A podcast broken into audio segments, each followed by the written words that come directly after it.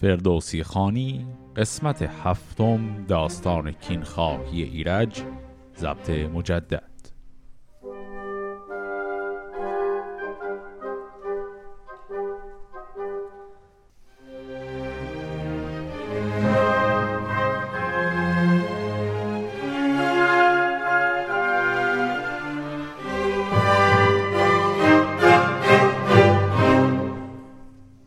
انتهای قسمت قبل دیدیم که ایرج از کنیزش یک دختری به دنیا آمد. اون دختر رو شوهر دادند و حالا منتظرن تا اون دختر صاحب پسری بشه که بیاد و انتقام خون ایرج رو بگیره. بدادش بدان نام بردار شوی چو یک چندگاهی برآمد بر اوی یکی پور زاد آن هنرمند ماه. چگونه؟ سزاوار تخت و کلاه. چون از مادر مهربان شد جدا سبک تاختندش بر پادشاه. برنده بدو گفت که تاجور یکی شاد کن دل به دیرج نگر. جهان بخش را لب پر از خنده شد. تو گفتی مگر ایرجش زنده شد؟ گرفتان گران مایه را در کنار نیایش همی کرد با کردگار. همی گفت که این روز فرخنده باد دل بد سگالان ما کنده باد. همان که از جهان آفرین کرد یاد ببخشود و دیده بدو باز داد فریدون چو روشن جهان را بدید به چهر نو آمد سبک بنگرید. چون این گفت که از پاک مام و پدر یکی شاخ شایسته آمد به بر. می روشن آمد ز پرمای جام. منا چهره دارد منو چهر نام. خب اینجا در همین شروع چند تا نکته اساسی رو داریم. دیدیم که خب این دختر ایرج حالا صاحب پسری شده. این پسر رو همونطور که در این بیت آخر دیدیم اسمش رو گذاشتن منوچهر. اول که این پسر از همون صحبتی که شد معلوم بود که قیافش به قدری شبیه ایرج هست که اون کسی که این نوزاد رو می‌بره به سمت فریدون میگه اصلا بیا نگاه کن انگار ایرج دوباره. و یه نکته کوچک اینجا داشت گفت که همان که از جهان آفرین کرد یاد ببخشود و دیده بدو باز داد. یه چیز کوچکی بود توی ازاداری که فریدون در انتهای قسمت قبل دیدیم برای پسرش کرد. اونجا خیلی واضح نگفتش خیلی به اختصار گفت. اینجا حالا بیشتر معلوم میشه. اونم این که فریدون به خاطر گریه های زیادی که برای ایرج کرده بود بینایش رو از دست داده بود. توی قسمت قبل این بیت رو داشتیم که گفت زمین بستر و خاک بالین اوی شده تیره روشن جهان بین اوی. این شده تیره روشن جهان بین او یعنی سوی چشماش رو از دست داده بود به خاطر گریه زیاد. الان اینجا داره میگه به محض اینکه این نوزاد رو می‌برند پیش فریدون همین که میگن این عین ایرجه خدا رو که شکر می‌کنه خدا هم به او سوی چشمانش رو پس میده و فریدون چشمش رو باز می‌کنه و صورت این نوزاد رو می‌بینه. یک چیزی هم بود اینجا باز اون کارهایی که فردوسی کرده برای اینکه این نام منوچهر رو توضیح بده یه حالت داستانی براش ساخته. یه جور ریشه برای نام منوچهر اینجا ساخته توی داستان که خیلی شبیه همون کاری که مثلا داشتیم ریشه ای ساخته بود برای اسم سلم. این ریشه ریشه واقعی نام منوچهر نیست. صرفا یک چیز خیلی جالبیه که در داستان درستش کرده. اونم این که فریدون که حالا توان چشماش رو پس گرفته همین که چشمش میفته به این نوزاد میگه این نوزاد چقدر چهرش عین منه. و به همین دلیل میگنش منوچهر یعنی کسی که چهرش شبیه منه. خب همطور که عرض کردم منوچهر معنی واقعش این نیست یعنی ریشه اصلی این کلمه هیچ ربطی به این قضیه نداره صرفا خیلی توضیح قشنگیه. معنی واقعی کلمه منوچهر رو هم اگه می‌خواد بدونید در حقیقت مینوچهر هست. مینو به معنای همون بهشت. چهر هم کلمه که در پهلوی در حقیقت معنیش صورت نبوده معنیش نژاد بوده. حالا به مرور زمان معنیش عوض شده. در فارسی به معنای چهره و صورت به کارش می‌بریم. ولی مینو چهر یعنی کسی که نژاد آسمانی یا نژاد بهشتی داره. حالا به هر حال این نوزاد به نام منوچهر الان به دنیا اومده. چنان پروریدش که باد هوا بر او برگذشتن ندیدی روا. پرستنده ای کش به برداشتی زمین را به پی هیچ نگذاشتی. به پایندرش مشک سارا بودی روان بر سرش چتر دیبا بودی چون این تا برآمد بر او سالیان نیامد زختر زمانی زیان.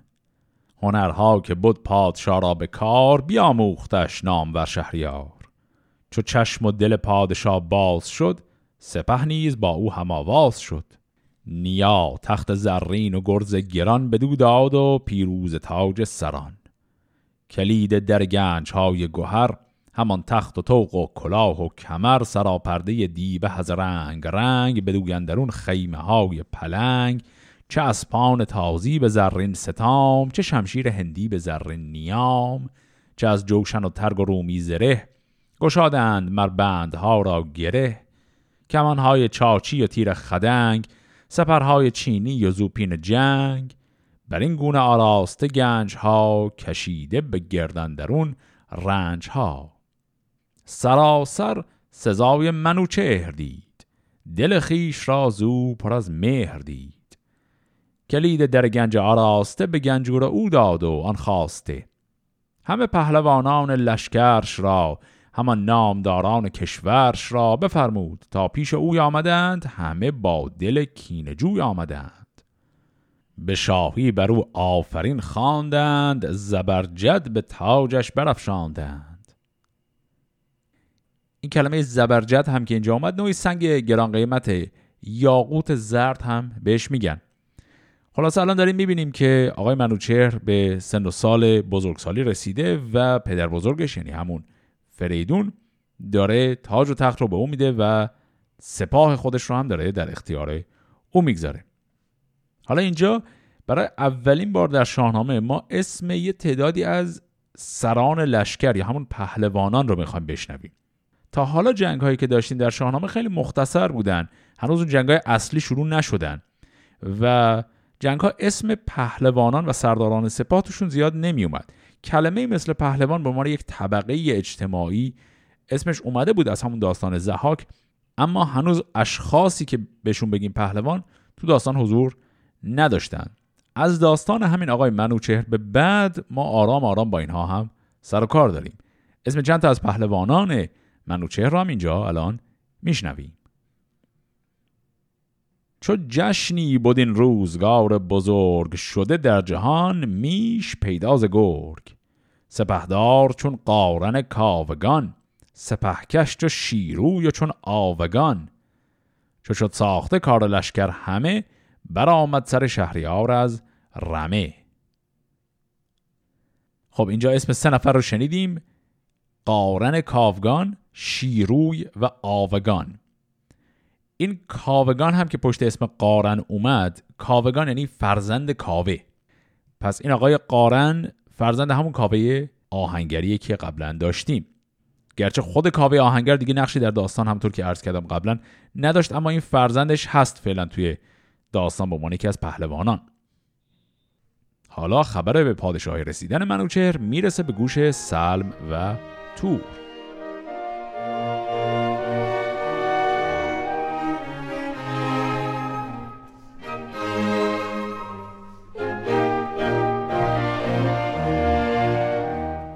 به سلم و به تور آمد این آگهی که شد روشن آن تاج شاهنشهی. دل هر دو بیداد شد پرنهیب که اختر همی رفت سوی نشیب.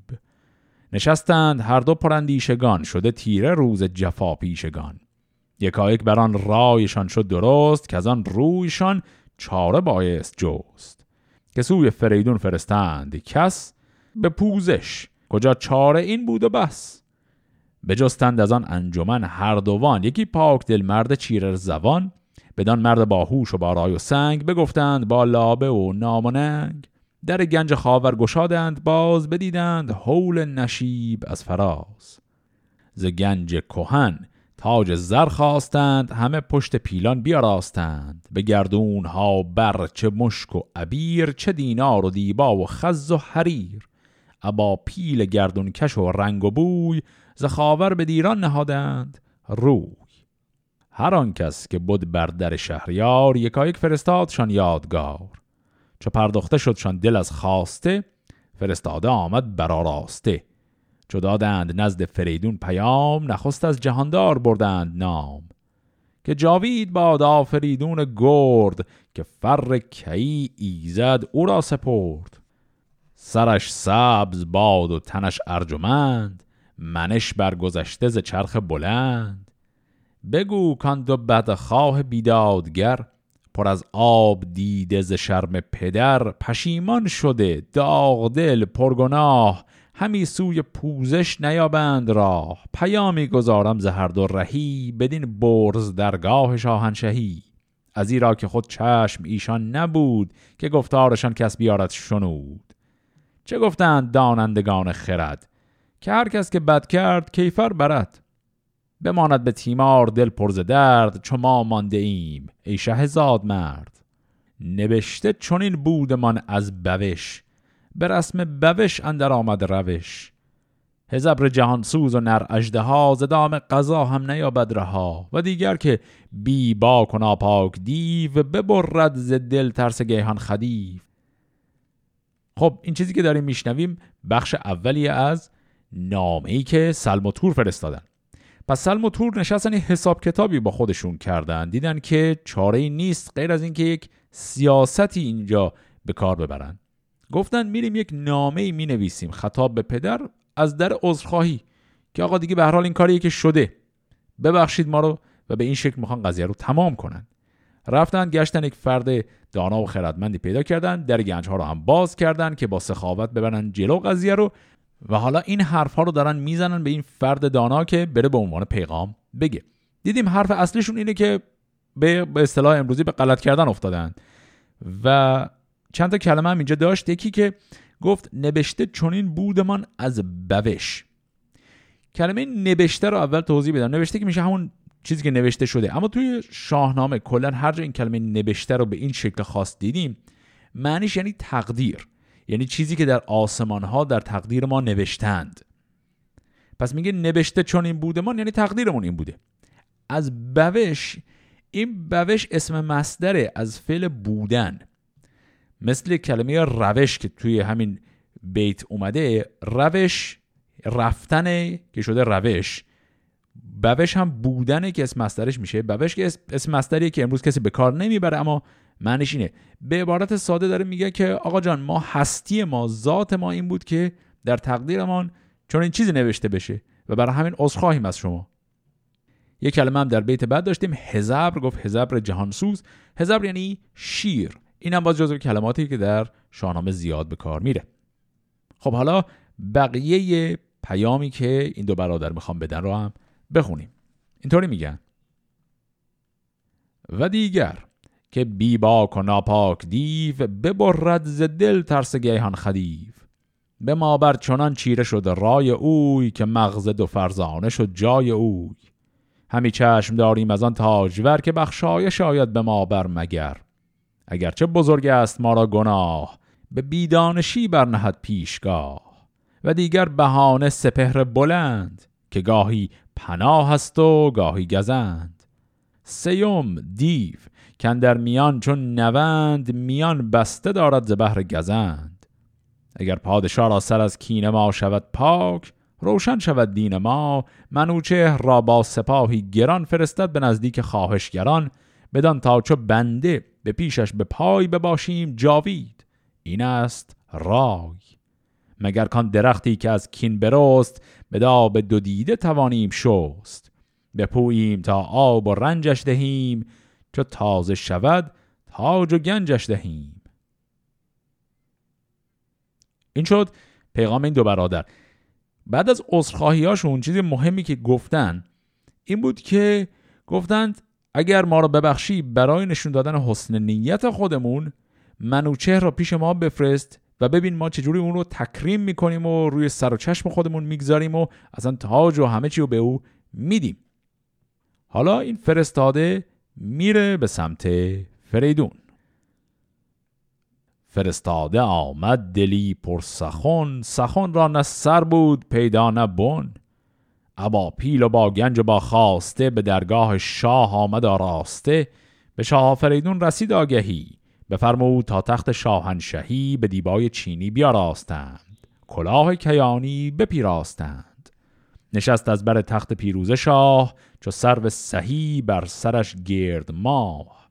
ابا تاج و با توق و با گوشوار چنان چون بود در خور شهریار. خجست منوچهر بر دست شاه نشسته نهاده به سربر کلاه.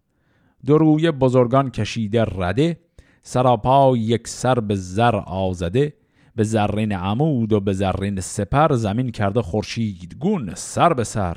به درگاه ایوان کشیده رده به توق و به زنجیر زرین دده. به یک دست بربسته شیر و پلنگ به دست دگر زند پیلان جنگ. برون آمد از کاخ شاپور گرد فرستاده سلم را پیش برد. فرستاده چون دید درگاه شاه پیاده دوان اندر آمد زراه خب اینجا هم بازی چیزی می‌بینیم شبیه جریانی که در داستان ایرج هم داشتیم.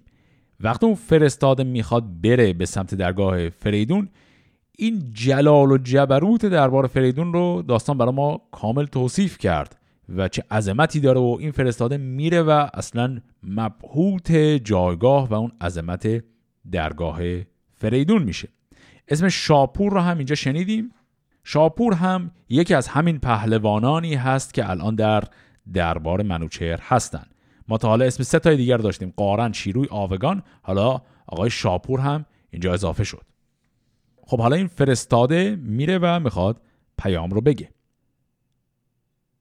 چون نزدیک شاه فریدون رسید سر تخت و تاج بلندش بدید ز بالا فرو برد سر پیش اوی. همی بر زمین بر بمالید روی. گرانمای شاه جهان کت خدای به کرسی زرین برش کرد جای.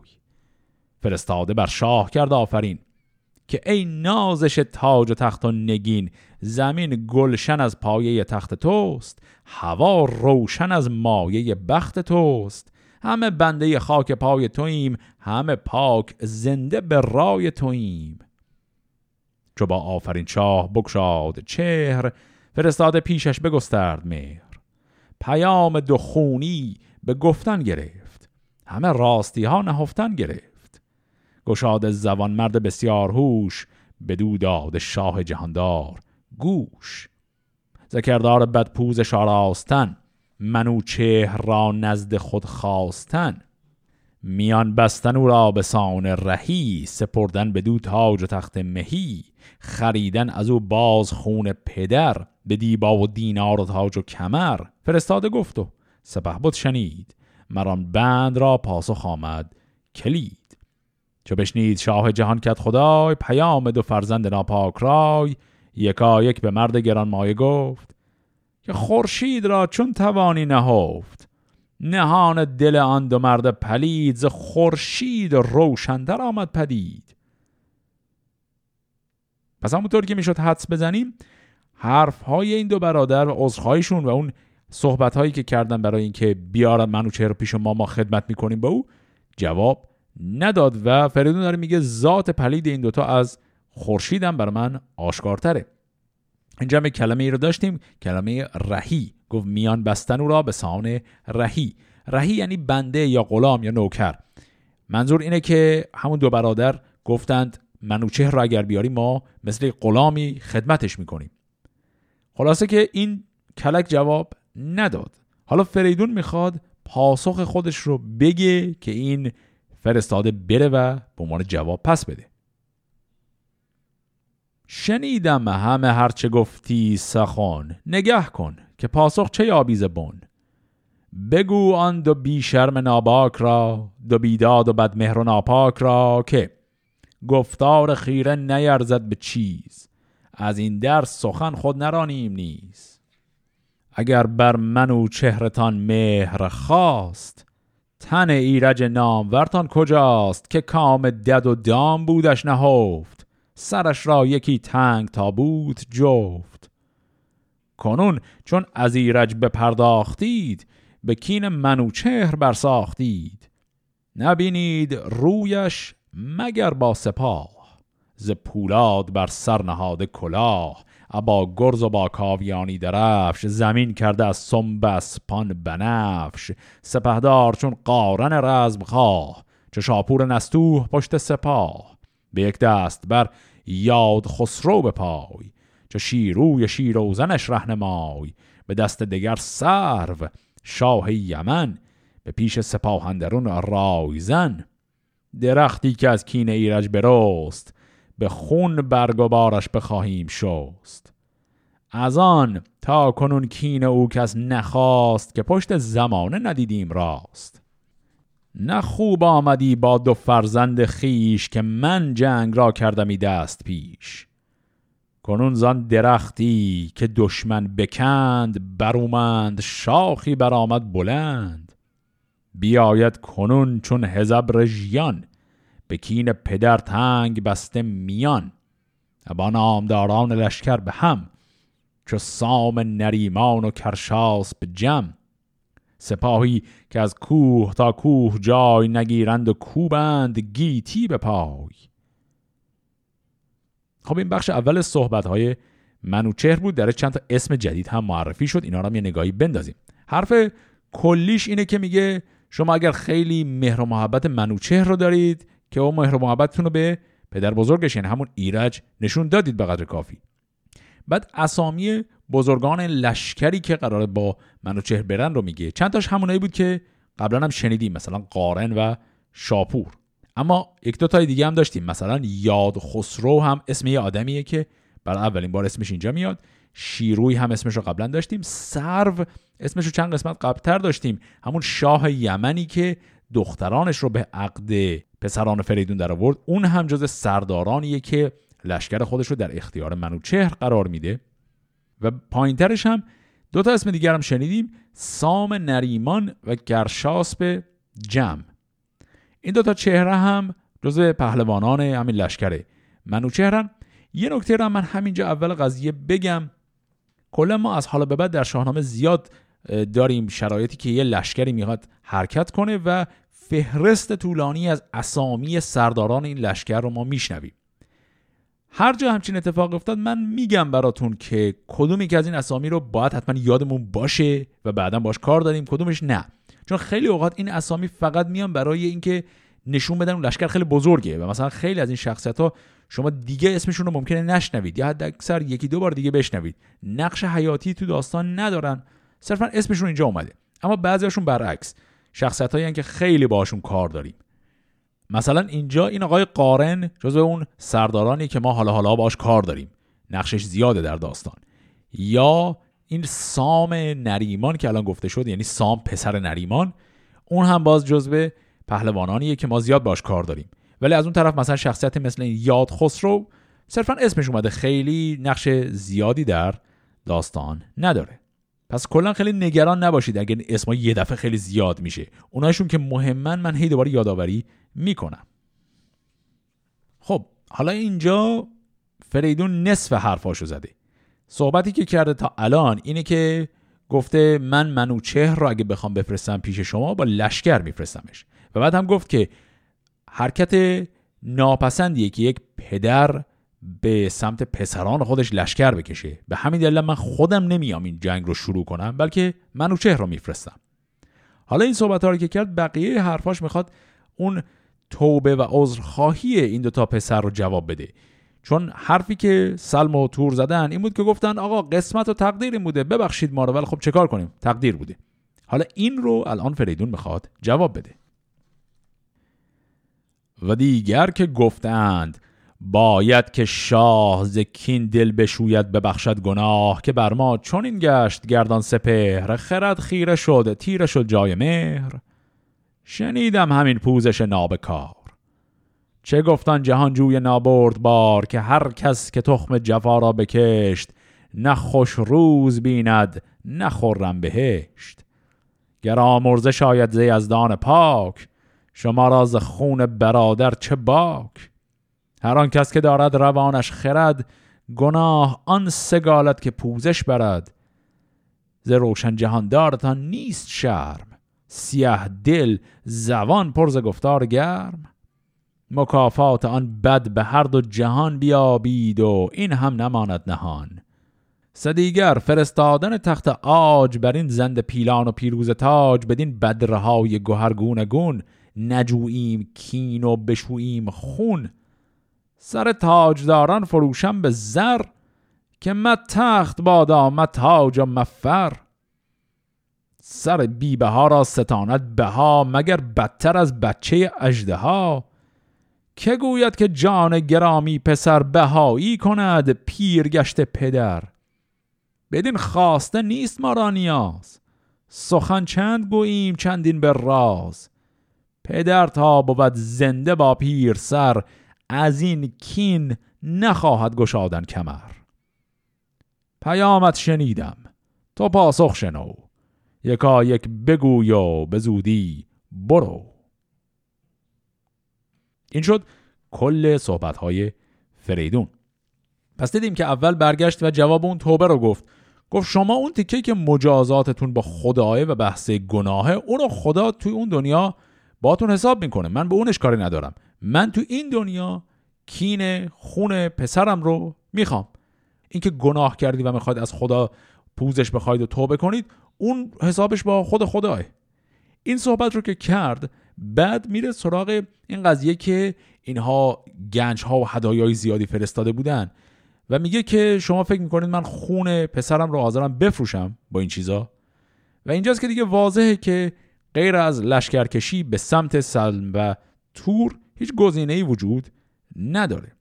حالا این صحبت ها رو که این فرستاده شنیده می‌خواد بره و به تور و سلم بگه.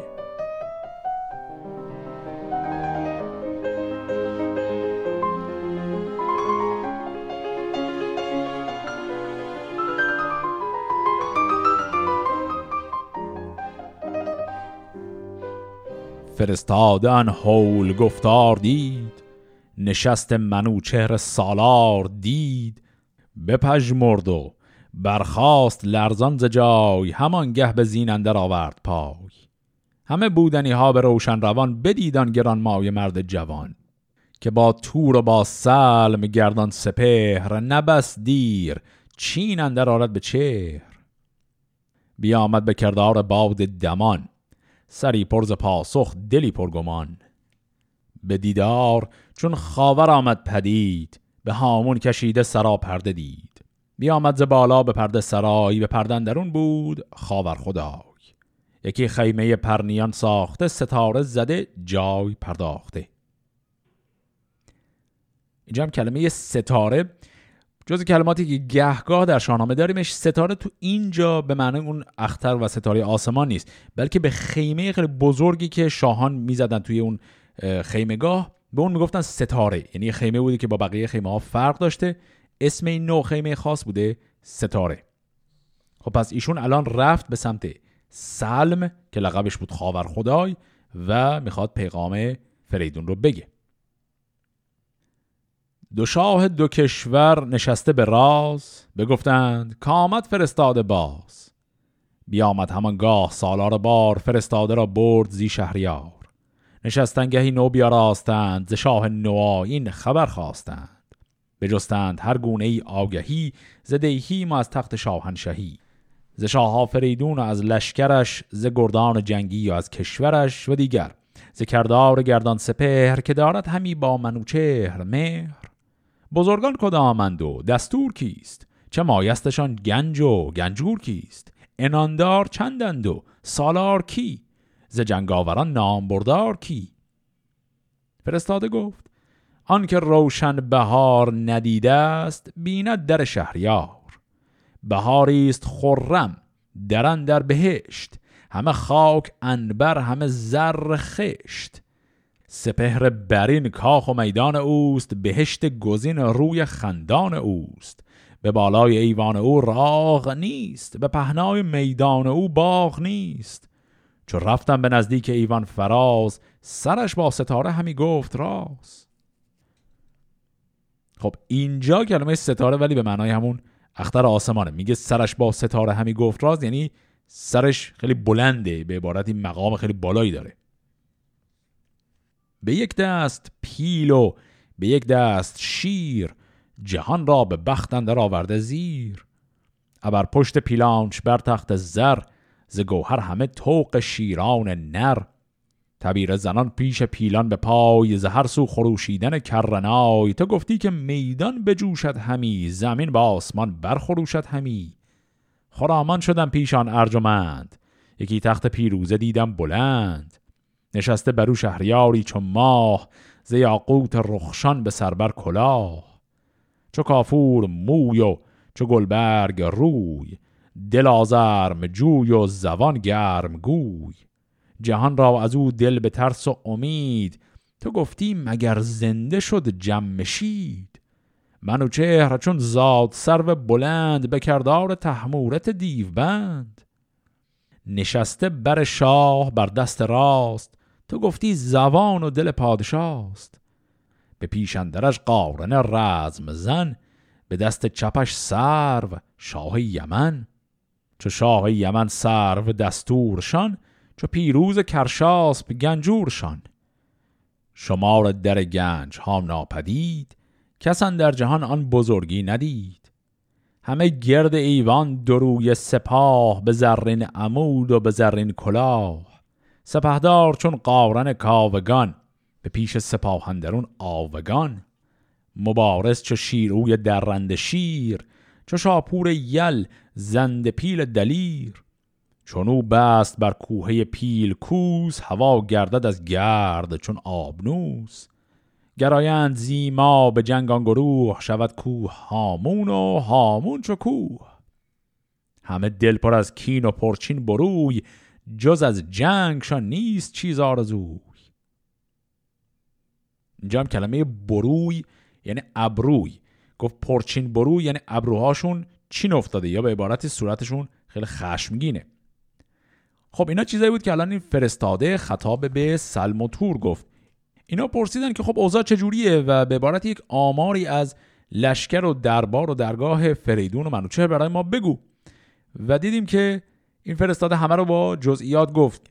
گفت که سردارانشون کجا هستن لشکرشون چه حدی اندازه و الی آخر. حالا که این جزئیات رو الان این فرستاده برای سلم و تور گفته این دو می‌فهمن که قضیه به چه شکله. بر ایشان همه بر شمردن چه دید سخن نیست که از آفریدون شنید. دو مرد جفا پیشه را دل ز درد بپیچید و شد رویشان لاژورد. نشستند و جستند هر گونه رای سخن را نه سر بود پیدا نپای به سلم بزرگانگهی تور گفت که آرام و شادی به باید نهفت. نباید که آن بچه نر شیر شود تیز دندان و گردد دلیر. چون نام ور بی هنر چون بود که آموزگار آفریدون بود. نبیره چو شد رایزن با نیا از آن جایگه بردمد کیمیا. به باید بسیچید ما را به جنگ شتاب آوریدن به جای درنگ. پس سلم و تور هم به این نتیجه می‌رسن که باید جنگ رو شروع کنن و الان گفتن که ما باید در این جنگ پیش دستی کنیم به خاطر اینکه منوچهر به نظر می‌رسه قدرت بسیار زیادی داره. زلشکر سواران برون تاختند ز چین و ز خاور سپه ساختند. فتادن در آن بوم و بر گفت و گوی جهانی به دیشان نهادند روی. سپاهی که آن را کرانه نبود بدان بود که اختر جوانه نبود. خب این بیت هم کمی توضیح می‌خواد. اینجا الان داریم توصیف لشکر سلم و تور رو میشنویم. میگه سپاهی که کرانه نبود سپاه بسیار بزرگیه. ولی گفت بد آن بود که اختر جوانه نبود. اینجا اختر باز هم اشاره داره به طالبینی. میگه یعنی سپاهشون خیلی سپاه بزرگی بود. اما اقبال یا همون تقدیر با اینا همراه نبود. یعنی پیشا پیش داره میگه اینا قراره این جنگ رو ببازند دو لشکرز خاور به دیران کشید به خفتان و خودندرون ناپدید. بازند پیلان و با خواسته دو خونی به کینه دل آراسته. سپه چون به نزدیک ایران کشید همانگه خبر با آفریدون رسید. بفرمود پس تا منوچهر شاه ز پهلو به هامون گذارد سپاه. یکی داستان زد جهاندار کی؟ که مرد جوان چون بود نیک پی به دام آیدش ناسگالید میش. پلنگ از پس پشت و سیاد پیش. شکیبایی و هوش و رای و خرد هزبر از بیابان به دام آورد. و دیگر ز بد مردم بد کنش به فرجام روزی بپیچد تنش. به پادفره هنگه شتابیدمی که تفسید آهن نتابیدمی. اینجا هم بازی بیتی داشتیم که مقداری توضیح می‌خواد. حرفایی که اینجا داریم میشنویم حرفهای فریدون هست خطاب به منوچهر. وقتی فریدون خبردار شده که اون دو برادر الان لشکر کشیدن دارن حمله می‌کنند داره به منوچهر میگه که الان آماده باشو و وقت مقابله و جنگیدن با اونا الانه. بعد برای اینکه این رو توضیح بده که الان وقت جنگه گفت به پادفره هنگه شتابیدمی. پادفره یعنی عقوبت یا مجازات. بعد اون مصرع بعدشه که سخته. گفت که تفسید آهن نتابیدمی. تفسیده یعنی گداخته یا خیلی داغ شده. اینجا اصطلاحی که داره به کار میره حالت کنایه یه احتمالا کنایه است به یک کاری در آهنگری که آهن رو خیلی داغ می‌کردن و بعد شروع می‌کردن پتک و چکش روش کوبیدن برای اینکه شکل و فرم هر چیزی که می‌خواستن رو بهش بدن. میگه یعنی همونطور که آهن رو باید داغش کرد و بعد آهن تفسیده رو شروع کرد زدن یا تابیدن اینجا تابیدن منظور اینه که شکل و شمایل بهش دادن. این اشاره داره به اینکه باید از فرصت استفاده کرد. این آهن تا داغه میشه روش بکوبی سرد که شد دیگه فایده نداره. حالا منوچهر هم این پاسخ رو میده. منوچهر گفت ای سزاوار شاه کی آید به پیش تو کس کینه خواه مگر بد سگالت بر او روزگار؟ به جان و تن اندر خورد زینهار. من اینک میان را به رومی زره ببندم که نکشایم از تن گره به کین جستن از دشت آوردگاه برارم به خورشید گرد سیاه. از آن انجمن کس ندارم به مرد کجا جست یارند با من نبرد. بفرمود تا قارن رزم جوی ز پهلو به دشت اندر آورد روی سرا پرده شاه بیرون کشید درفش همایون به هامون کشید. همی رفت لشکر گروه ها گروه چو دریا بجوشید هامون و کوه. چنان تیره شد روز روشن ز گرد تو گفتی که خورشید شد لاژورد ز کشور برآمد سراسر خروش همی کر شد مردم تیزگوش. خروشیدن تازی اسپان ز دشت ز بانگ تبیره همی برگذشت. ز لشکرگه پهلوان تا دو میل کشیده دو روی رده زنده پیل. از آن شست بر پشتشان تخت زر به زر اندرون چند گونه گوهر چو سیصد بنه برنهادند بار چو سیصد همان از در کارزار. همان همه زیر برگستوان اندرون نبودشان جز از چشم از آهن برون. سراپرده شاه بیرون زدند ز تمیشه لشکر به هامون زدند. خب اینجا الان توصیف لشکر منوچهر رو شنیدیم که زدن به بیابان و یه حجم زیادی از این توصیف هم درباره فیل هاشون بود. گفت که این زنده پیل ها رده کشیدند. این رده کشیدن هم یعنی صف کشیدن. بعد گفت که اینا همه هم برگستوان داشتن که خب برگستوان هم اون زرهی هست که بر تن فیل و اسب می‌کنن. و حالا این لشکر با این تعداد زیاد فیل و اسب می‌خواد بره بیرون. گفت که از تمیشه رفتن به سمت هامون. هامون یعنی همون دشت. تم میشه هم که اون جنگلی بود که در منطقه تبرستان بود که گفتیم در کنار همون جنگل پایتخت فریدون هست. سپهدار چون قارن کیندار سواران جنگی چو سیصد هزار همان نامداران جوشنوران برفتند با گرزهای گران. دلیران و هر یک چو شیر همه بسته بر کین ایرج میان به پیش اندرون کاویانی درفش به چنگ اندرون تیغهای بنفش. منوچهر با قارن رزم زن برون آمد از بیشه نارون بیامد به پیش سپه برگذشت برا راست لشکر بران پهندشت چپ لشکرش را به کرشاسب داد ابر میمنه سام یل با قباد. رده برکشیدند هر دو سپاه منوچهر با سرو در قلبگاه. همی تافت چون مه میان گروه. نبود هیچ نیکوتر از آن گروه. سپهکش چو قارن مبارز چو سام. سپه تیغها برکشید از نیام. طلایه به پیش اندرون با قباد کمینور چو گرد تلیمان نژاد.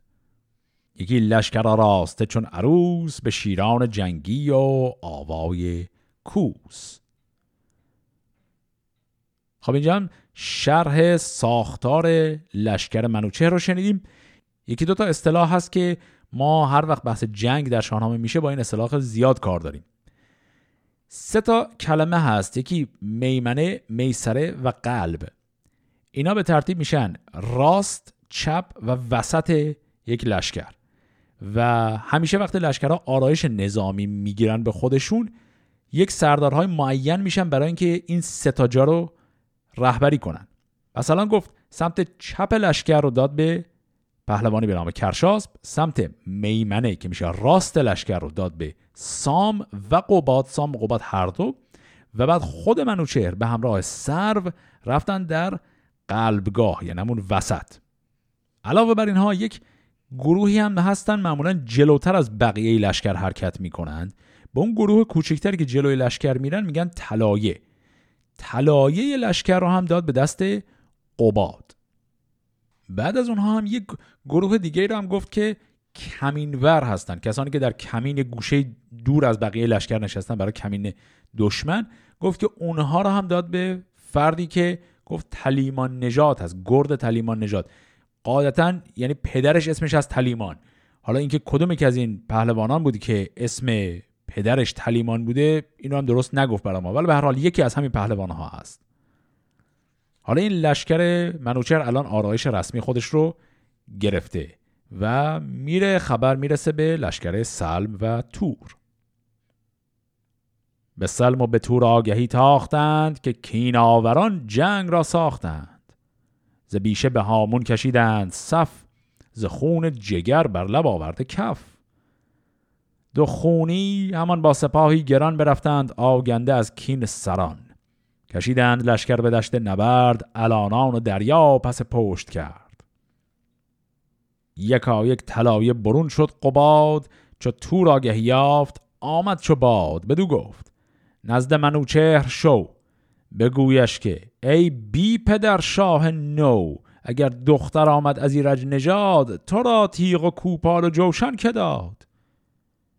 بدو گفتش آری گزارم پیام بر اینسان که گفتی و بردی تو نام ولی کن گرندیشه گردد دراز خرد با دل تو نشیند به راز بدانی که کاریت حول است پیش. بترسی از این خام گفتار خیش اگر بر شما دام و دد روز و شب همی گریدی نیستی بس عجب که از بیشه نارون تا به چین سواران جنگند و مردان کین. درفشیدن تیغهای بنفش. چو بینید با کاویانی درفش بدرد دل و مغزتان از نهیب. بلندی ندانید باز از نشیب. خب پس اینجا قباد که گفتیم طلایه جلوی بقیه لشکر حرکت می‌کنه رفت و رسید به لشکر سلماتور.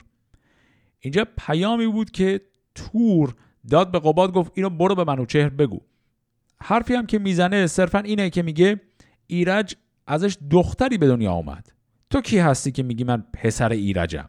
به عبارتی داره به او نسبت بیکس و کاری یا حتی حرامزادگی میده. میگه اصلا ایرج پسری نداشت که بخواد انتقام خون پدر رو بگیره. خب واضحه که تور در جنان هست که منوچهر نسبش از طرف مادری یعنی از همون دختر ایرج به ایرج می‌رسه. اینجا صرفا داره توهین می‌کنه. به قولی یه توهین ناموسی داره می‌کنه که صرفا طرف رو مسخره و اذیت کرده باشه. و حرفش غیر از توهین واقعا محتوای دیگری نداره. از اون طرف هم دیدیم که قباد حرفی که زد این بود که باشه من این پیام تو رو میفرستم به منوچر اما اگر تو عقل داشته باشی می‌فهمی که این پیامت فایده خاصی نداره و قضیه خیلی جدی تر از این صحبت هاست که بخوای با مسخره کردن شاه لشکر دشمن کاری از پیش ببری. حالا قباد الان میره و این پیام رو به منوچهر میگه. قباد آمد آنگه به نزدیک شاه بگفتان چه بشنید از آن رزم خواه. منوچهر خندید و گفت آنگهی که چونین نگوید مگر ابلهی. سپاه از جاندار هر دو جهان شناسنده آشکار و نهان که داند که ایرج نیای من است. فریدون فرخ گوای من است. کنون چون به جنگ اندر سر شود آشکارا نژاد و گوهر. به زور خداوند خورشید و ماه که چندان نمانم ورا دستگاه که بر هم زند چشم زیر و زبر. ابیتن به لشکر نمایمش سر بخواهم از او کین فرخ پدر. کنم پادشاهیش زیر و زبر. بفرمود تا خان بیاراستند. نشستنگه رود و می خواستند. بدانگه که روشن جهان تیره گشت طلایه پراگند بر پهندشت به پیش سپه قارن رزم زن ابا رایزن سرو شاه یمن. خروشی برآمد ز پیش سپاه که ای نامداران و شیران شاه بدانید که این جنگ آهرمن است همان درد کین است و خون جستن است. میان بسته دارید و بیدار بید همه در پناه جهاندار بید. کسی کو شود کشت زین رزمگاه بهشتی بود شسته پاک از گناه. هر آن کس که از لشکر چین و روم بریزند خون و بگیرند بوم همه نیک نامیش تا جاودان بماند بدو فره موبدان.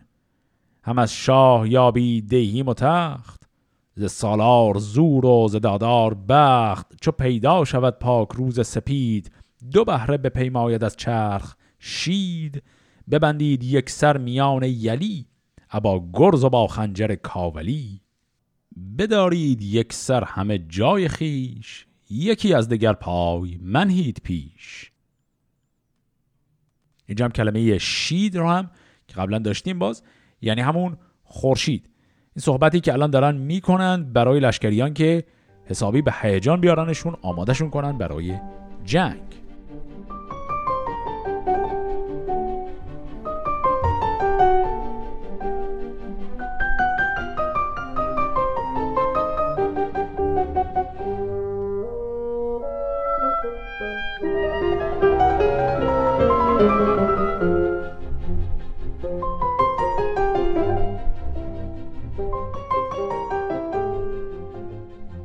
سران سپه مهتران دلیر کشیدند صف پیش سالار شیر. به داواز گفتند ما بنده ایم خودن در جهان شاه را زنده ایم چو فرمان دهد ما همیدون کنیم زمین راز خون رود جیهون کنیم. سوی خیمه خیش باز آمدند همه با سر کین ساز آمدند. سپیده چون از جای سر بردمید میان شب تیران در خمید. چهر برخاست از قلبگاه ابا جوشن و تیغ و رومی کلاه. سپه یک سر نره برداشتند سنانها به افراشتند. پر از خشم سر ابروان پرز چین همی برنوشتند روی زمین. این فعل برنوشتن هم توضیح می‌خواد. این نوشتن نیست نوشتن هست. برنوشتن یعنی برنوردیدن. یعنی اون حالتی که انگار زمین رو تا کردن یا شخم زدن. یعنی به عبارتی با سم پاشون زمین رو تکه تکه کردن. چپ و راست و قلب و جناه سپاه بیا راست یک سر چو بایست شاه. زمین شد به کردار کشتی براب تو گفتی سوی غرق دارد شتاب. بزد مهره بر کوهه زند پیل زمین جنب جنبان چو دریای نیل. همان پیش پیلان تبیر زنان خروشان و جوشان و پیلان دمان. یکی بزمگاه است گفتی به جای ز شیپور و نالیدن کرنای. برفتند از آن دشت یک سرچو کوه دهاده برآمد ز هر دو گروه. بیابان چو دریای خون شد درست تو گفتی که روی زمین لاله روست پی زند پیلان به خون اندرون چنان چون ز بیجاده باشد ستون. همه چیرگی با منوچهر بود که از او مغز گیتی پر از مهر بود. چون این تا شب تیر سردر کشید درخشند خورشید شد ناپدید. زمانه به یکسان ندارد درنگ گهی شهد و نوش است و گاهی شرنگ. دل سلم و تور از غم آمد به جوش. به راه شبی خون نهادند گوش. چو شب روز شد کس نیامد به جنگ. دو جنگی گرفتند ساز درنگ. چون از روز رخشنده نیمی برفت دل هر دو خونی ز کینه بتفت. به تدبیر یک بادگر ساختند همه رای بیهوده انداختند. که چون شب بود ما شبی خون کنیم. همه کوه و هامون پر از خون کنیم. پس دیدیم که الان این جنگ شکل گرفته و غلبه با لشکر منوچهره. پس لشکر سلماتور عقب می نشینن و تدبیری که اینها پیش می‌کشن اینه که شب شبیخون کنیم و با حمله ناگهانی شب بتونیم کار رو پیش ببریم. چون آمد شب و روز شد در نهان سیاهی گرفتش سراسر جهان دو بیدادگر لشکر راستند شبی خون همی بارزو خواستند. چو کاراگهان آگهی یافتند دوان زی منوچهر بشتافتند. شنیده به پیش منوچهر شاه بگفتند تا برنشاند سپاه. پس فهمیدیم که منوچهر کاراگهانی همون کاراگاهان جاسوس هایی داشته که اینها خبر این شبی خون زود هنگام رو به منوچهر میرسونن و کل نکته یک شبی خون هم خب قافلگیریشه دیگه. و الان اینا اونطور قافلگیری رو از دست میدن به خاطر اینکه منوچهر از این شبی خون با خبر شده. منوچهر بشنید و بگشاد گوش سوی چاره شد مرد بسیار هوش. سپر را سراسر به قارن سپرد کمینگاه بگزید سالار گرد. ببرد از سران نامور سی هزار دلیران و مردان خنجرگزار. کمینگاه را جای شایسته دید سوارانش جنگی و بایسته دید. چو شب تیره شد تور با صد هزار بیامد کمربسته کارزار. شبی خون سگالیده و ساخته سنانها به دبرندر افراخته. چون آمد سپه دید بر جای خیش درفش فروزنده بر پای خیش جز از جنگ و پیکار چاره ندید خروش از میان سپه برکشید. ز گرد سواران هوا بست میغ چو برق درخشنده پولاد تیغ. کلمه میغ هم که جز کلماتی که باز شاهنامه زیاد به کارش می‌بره به معنای ابر هست. گفت که زگرد سواران هوا بست میغ یعنی اون گرد و خاک که بلند شد مثل ابری جلوی نور خورشید رو گرفت. هوا را تو گفتی همی برفروخت چون الماس روی زمین را بسوخت. به مغزندرون بانگ پولاد خواست به دبرندرون آتش و باد خواست. برآورد شاه از کمینگاه سر نبود تور را از درویه گذر. انان را بپیچید و برگاشت روی برآمد زلشکر یکی های و هوی. دمان از پسندر منوچهر شاه رسیدن در نام بر کین خواه. یکی نیز انداخت بر پشت اوی. نگوسار شد خنجر از مشت اوی. ز زین برگرفتش به کردار باد بزد بر زمین داد مردی بداد سرش را همان گهز تن باز کرد دد و دام را از تنش ساز کرد.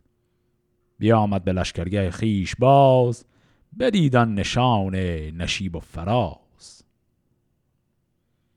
و از اینجا به این شکل در این شبیخون ناموفق تور به دست منوچهر کشته شد.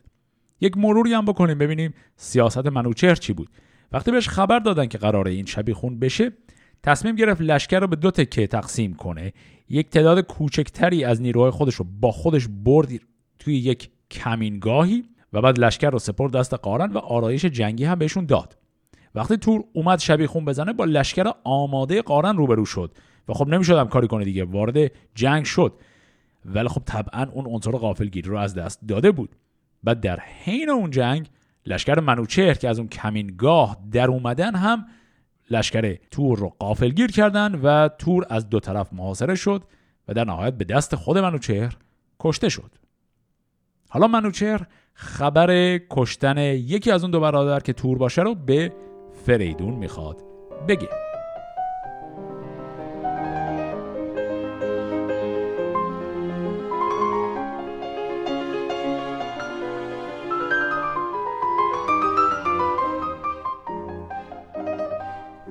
به شاه فریدون یکی نامه کرد زنیک و بد روزگار نبرد. نخست از جهان آفرین کرد یاد خداوند خوبی و پاکی و داد. سپاس از جهاندار فریاد رس ز سختی نگیرد جزود است کس. دگر آفرین بر فریدون برز خداوند تاج و خداوند گرز. همش داد و هم دین و هم فرهی همش تاج و هم تخت شاهنشهی. همه راستی راست از بخت اوست همه فر و زیبایی از تخت اوست. رسیدم به خوبی به توران زمین. سپه برکشیدیم و جستیم کین. سه جنگ گران کرده شد در دو روز چه در شب چه با هور گیتی فروز. از ایشان شبیخون از ما کمین. کشیدیم و جستیم هر گونه کین. شنیدم که ساز شبیخون گرفت ز بیچارگی کار افسون گرفت. کمین ساختم در پس پشت اوی نماندم جز از باد در مشت اوی. اینجا هم این بیتی مقداری شاید توضیح بخواد. این نماندم که گفت نماندم جز از باد در مشت اوی. یعنی بخوام به زبون فارسی معاصر برش گردونیم. میگه نگذاشتم جز از باد در مشتش بمونه. نه اینکه من نموندم من نگذاشتم بمونه. پس داره میگه یعنی من او رو قافلگیر کردم و شکستش دادم. یکایک چون از جنگ برگاشت روی پی اندر گرفتم رسیدم به دوی. به خفتانش بر نیزه بگذاشتم به باد اندر از زینچ برداشتم. بیانداختم چون یکی اجده ها بریدم سرش زان تن بیبه ها چون سر ایرج شهریار به تابوت زر اندر افکنده خار. فرستادم اینک به نزد نیا بسازم کنون سلم را کیمیا.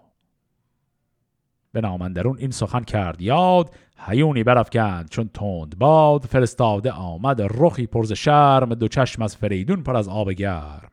که چون برد خواهد سر شاه چین بریده بر شاه ایران زمین. که فرزند اگر سر پیچد ز دین بشوید همان خون دل آب کین. گنه بس گران بود پوزش نبرد و دیگر که کینخواه نو بود و گرد. بیامد فرستاده شوخ روی سر تور بنهاد در پیش او. فریدون کی بر منوچهر بر همی آفرین خواست از دادگر.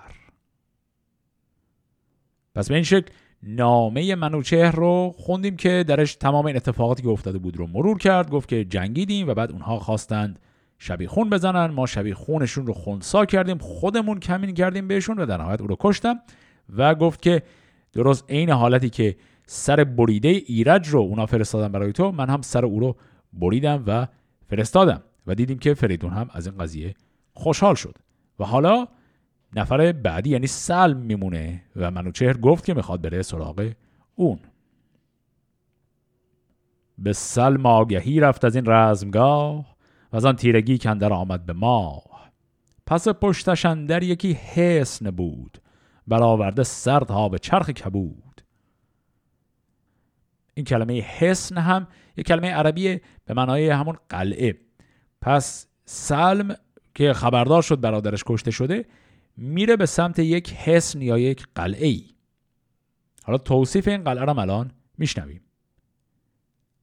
چنان ساخت کاید بدان حسن باز که دارد زمان نشیب و فراز. همین این سخن قارن اندیشه کرد که برگاشت مر سلم روی از نبرد. الانی دزش باشد آرامگاه. سزد گر بر او بر بگیریم راه. این کلمه الان هم که شنیدیم نام یک منطقه در قفقاز. پس این دز یا همین حسن در منطقه الان هست. حالا قارن داره نگاه می‌کنه می‌فهمه که سلم که خب سلم و تور با هم اومده بودن دیگه. تور شکست خورد اما سلم یه دفعه ول کرده و رفته. و الان قارن فهمید که رفته به سمت همین قلعه. حالا قارن ادامه میده.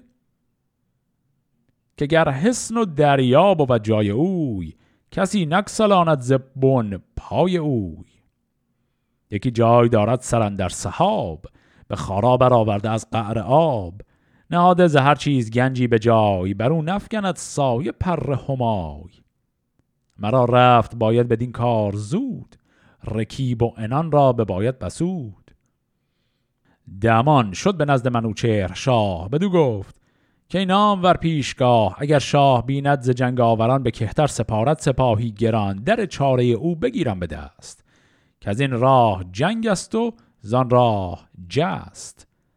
بباید درفش همایون شاه هم انگشتری تور با من به راه بخواهم کنون چاره ای ساختن سپه را به حسن اندر انداختن. من و گرد کرشاس با این تیر شب بر این راز بر هیچ مکشای لب. پس قارن وقتی فهمید که سلم فرار کرده به این قلعه یا حسن میره سراغ منوچهر میگه من راهش دارم که این رو از این قلعهش بیرون بکشیم یا نفوذ کنیم به داخل این قلعه و او رو هم از بین ببریم. گفت که شما یک لشکر کوچکی رو به من بده و انگشتری تور رو هم به من بده. و صداشو هم در نیار. خبردار نشه بقیه لشکر که ما برای چه عملیاتی داریم میریم. پس حالا این آقای قارن با یک لشکر کوچک میره به سمت این حسنی که سلم درش مخفی شده.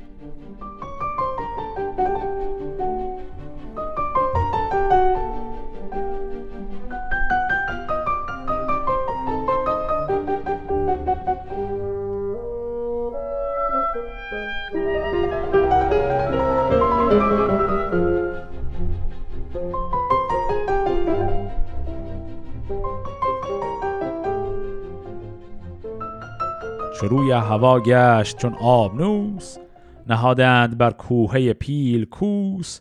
همه نامداران پرخاش جوی ز خشکی به دریا نهادند روی. سپه را به شیروی بسپرد و گفت که من خیشتن را بخواهم نهفت شوم سوی دزبان به پیغمبری.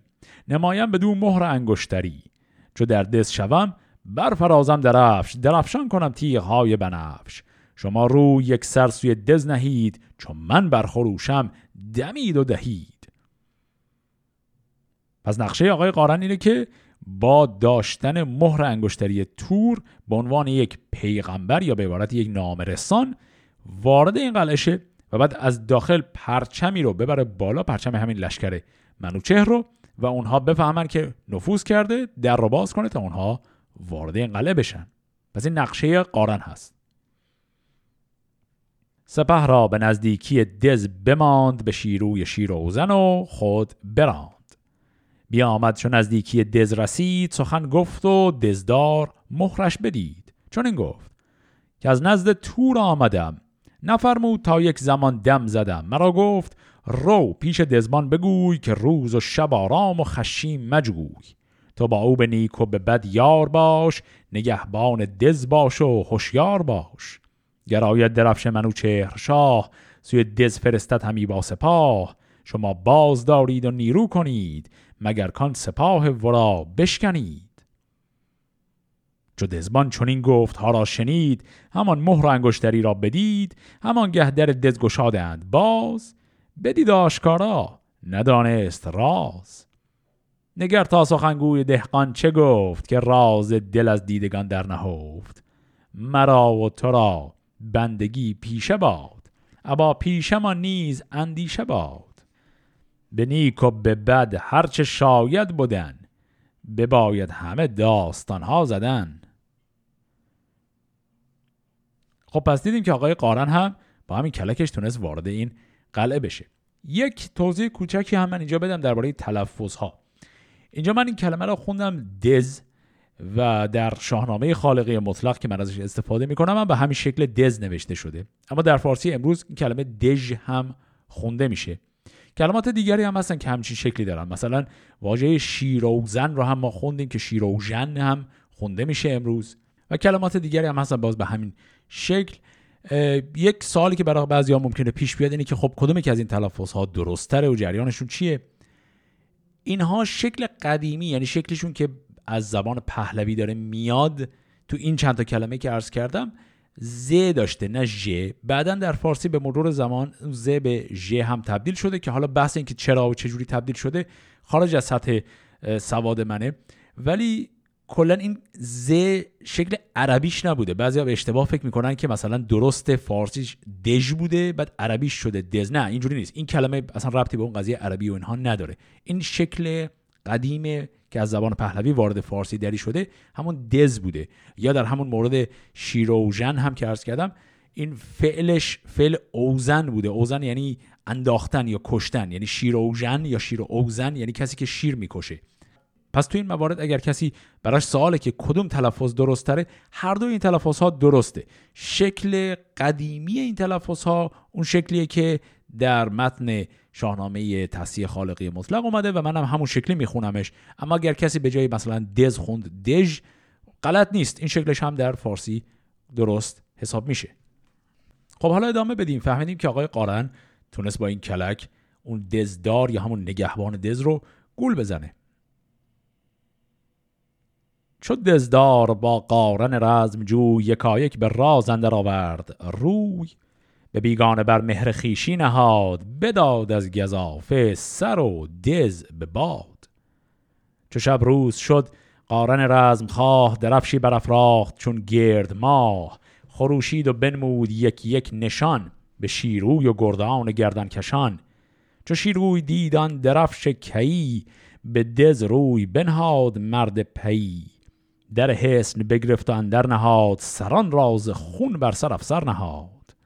به یک دست قارن به یک دست شیر به سربرز تیغ آتش و آب زیر. چو خورشید بر تیغ گنبد کشید نه آین دز بود نه دزبان پدید. نه دز بود گفتی نه کشتی بر آب یکی دود دیدی سرن در سحاب. درخشیدن آتش و باد خواست خروش اسیران و فریاد خواست. چو خورشید تابان ز گنبد بگشت همان دز نمود و همان پهندشت بکشتند از ایشان ده و دو هزار همی دود آتش برآمد چو قار همه روی دریا شده قیرگون همه روی صحرا شده رود خون. خب پس دیدیم که اینها این قلعه رو فتح کردن به این شکل. یه کلمه هم اینجا داشتیم گفت همه دود آتش برآمد چو قار این قار با قاف نوشته میشه این شکل دیگر همون کلمه قیر هست. اینجا میگه همه دود آتش برآمد چو قار منظور اینه که اشاره داره به سیاهی این دود. خب حالا ادامه بدیم قارن ببینیم چه می‌کنه. از آن جایگه قارن رزم خواه بیامد به نزد منوچهر شاه. به شاه نوآیین بگفتن چه کرد و آن گردش روزگار نبرد. بروبر منوچهر کرد آفرین که بیتا مباد اسب و کوپال و زین. تو زیدر برفتی بیامد سپاه نوآین یکی نامور کین خواه. نبیره سپهدار زحاک بود شنیدم که کاکوی ناپاک بود. یکی تاختن کرد با صد هزار سواران گردنکش نامدار. بکشت از دلیران من چند مرد که بودند شیران روز نبرد. کنون سلم را رای جنگ آمده است. که یارش ز دزهوخت کنگ آمده است. یکی دیو جنگیش گویند هست گه رزم ناباک و با زور دست. هنوز اندر آورد نبسودمش به گرز دلیران نپیمودمش. چون این بار کاید سوی ما به جنگ یکی برگرایم ببینمش سنگ. خب اینجا چه اتفاقی افتاد؟ دو تا نکته. یکی اینکه این سلم از میدان جنگ فرار کرده بود. قارن حد زد که سلم رفته توی این قلعه مخفی شده. اینا رفتن این قلعه رو گرفتند. سلم اونجا نبود. پس سلم رفته بود جای دیگری. حالا الان معلوم میشه سلم کجا رفته بود. ولی پس این قضیه که رفتن قلعه رو گرفتن پیروزی برای اینا به ارمغان آورد. اما سلم رو نتونستن بگیرن. حالا که اینا رفته بودن وقتی برگشتن خبر پیروزیشون در این قلعه رو برای منوچهر گفتم منوچهر گفت وقتی شما رفته بودید یه لشکر دیگری پیدا شد که معلوم شد این لشکر دیگه اومده به پشتیبانی و همکاری سلم. پس سلم رفته بود پیش اینا. حالا این لشکر دیگه کیه؟ گفت که نبیره زحاک میشه نبیرم توی شاهنامه هر جمعیت معنی همون نوه رو میده. پس نوه زحاک اومده اسم این فرد هم هست کاکوی و صد هزار نفر نیرو هم داره و این اومده به کمک سلم. و اینا جنگیدن با ما و گفت که تعدادی از افراد لشکر ما رو هم اینها کشتند. پس الان سلم یک نیروی جدید با خودش آورده که اسمش از کاکوی و لشکر بزرگی هم برای خودش داره. بدو گفت قارن که ای شهریار که آید به پیش تو در کارزار؟ اگر هم نبرد تو باشد پلنگ بدرد بر او پوست از یاد جنگ. کدام از کاکوی و کاکوی چیست؟ هم آورده. تو در جهان مرد کیست؟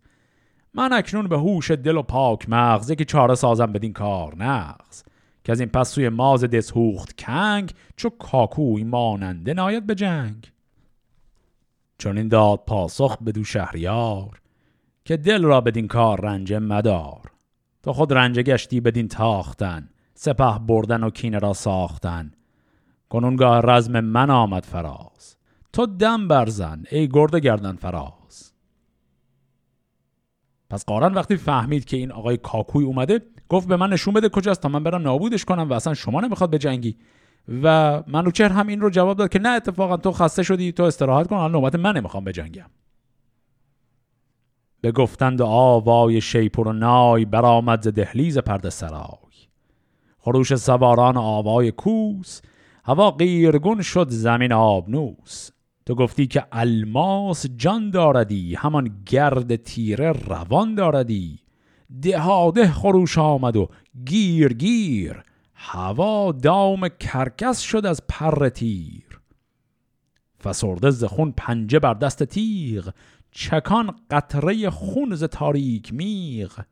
تو گفتی زمین موج خواهد زدن و از او موج بر اوج خواهد زدن.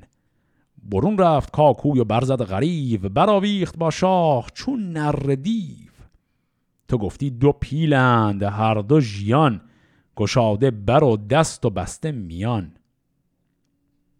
یکی نیزه زد بر کمربند شاه جنبید بر سرش رومی کلاه. زره با کمربند او بردارید از آهن تن پاکش آمد پدید.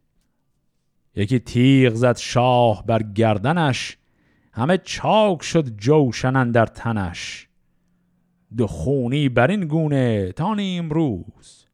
چو برگشته شد هورگیتی فروز همی چون پلنگان برآویختند همه خاک با خون برآمیختند. به خون غرقه شد کوه و دریا و دشت از اندازه آویزش اندر گذشت. دل شاه از جنگ برگشت تنگ بیافشارد ران و بیازید چنگ.